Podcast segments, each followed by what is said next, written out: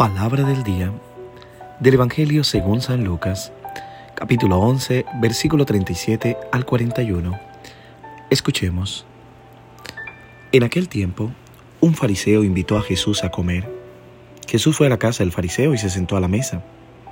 El fariseo se extrañó de que Jesús no hubiera cumplido con la ceremonia de lavarse las manos antes de comer. Pero el Señor le dijo, ustedes los fariseos limpian el exterior del vaso y del plato.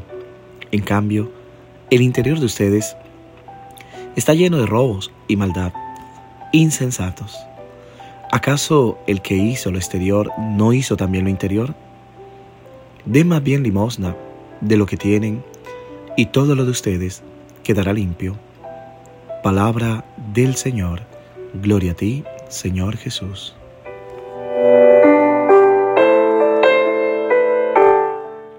¿Qué tal mis queridos hermanos y hermanas? Una vez más, acompañándote en el inicio de este nuevo día. Sé que hay cosas en tu corazón que solo tú y Dios conocen. Hoy solo deseo que Dios calme la tempestad de tu vida, que tome todo lo que guardas, la tristeza, las lágrimas, el vacío, la soledad, el miedo, la enfermedad, esa situación que estás viviendo en particular, y pido a Dios rompa toda maldición de tu vida. En el Evangelio de hoy sigue la relación eh, tensa entre Jesús y las autoridades religiosas de aquel tiempo. A pesar de la relación tensa, había algo familiar entre Jesús y los fariseos. Convidado a comer en casa de ellos, Jesús acepta la invitación. No es cierto que Jesús va a almorzar solo con gente de mala reputación. Él acepta invitaciones, incluso de personas que tienen las credenciales pero que tal vez necesitan restaurar la mentalidad y las intenciones del corazón.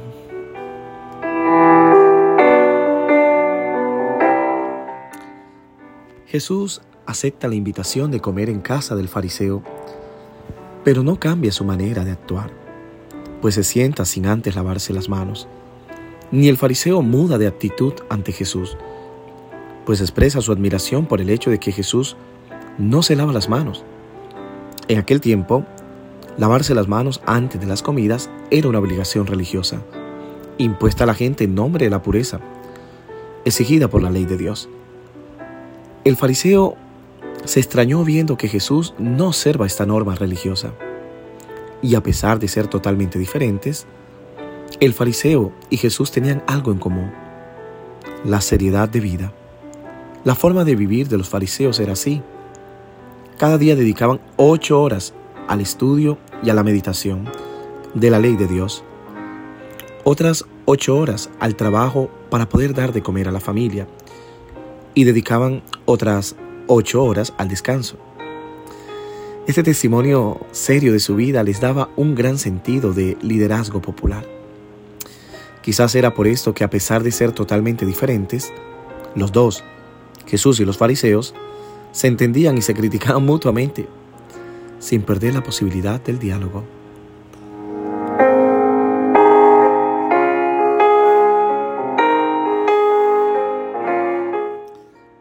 Lo que cuenta para Jesús es el hombre y no la etiqueta que lleva.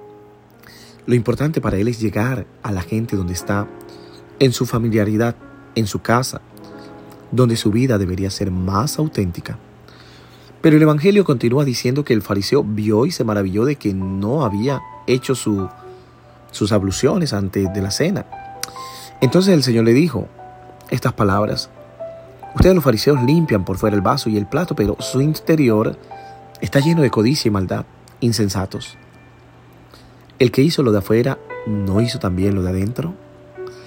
En cambio, dad limosna de lo que hay dentro, y de aquí todo os será puro.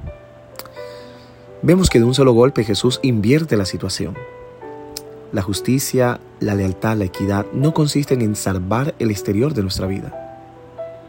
Los justos no son solo aquellos que guardan las apariencias, sino aquellos que tienen un corazón completamente diferente.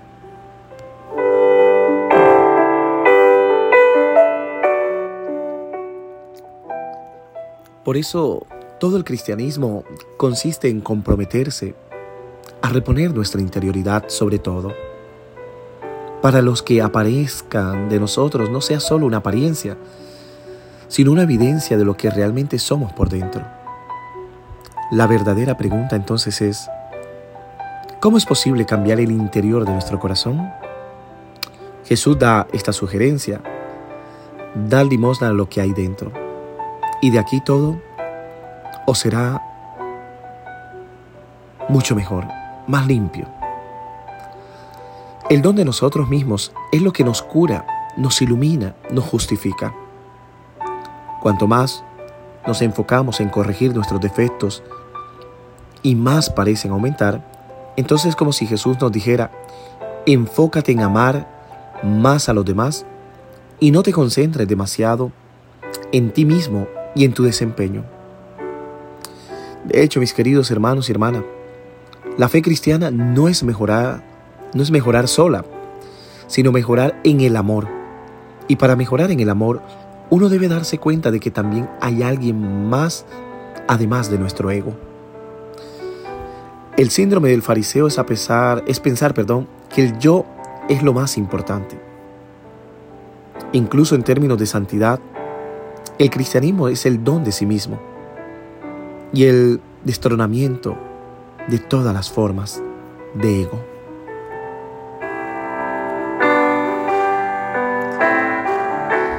Queridos hermanos y hermanas, solo cuando comenzamos a amar seriamente, entonces realmente comenzamos a sanar. Pidámosle a Dios que nos ayude a mirar ese don maravilloso de amar a los demás, de no vivir centrado en nuestro ego, sino de salir de aquello que nos hace daño en el interior de dejar de mirar nuestros defectos y comenzar más a amar a los hermanos. Que Dios te bendiga en el nombre del Padre, del Hijo y del Espíritu Santo. Amén. Te deseo un hermoso día. Reza por mí.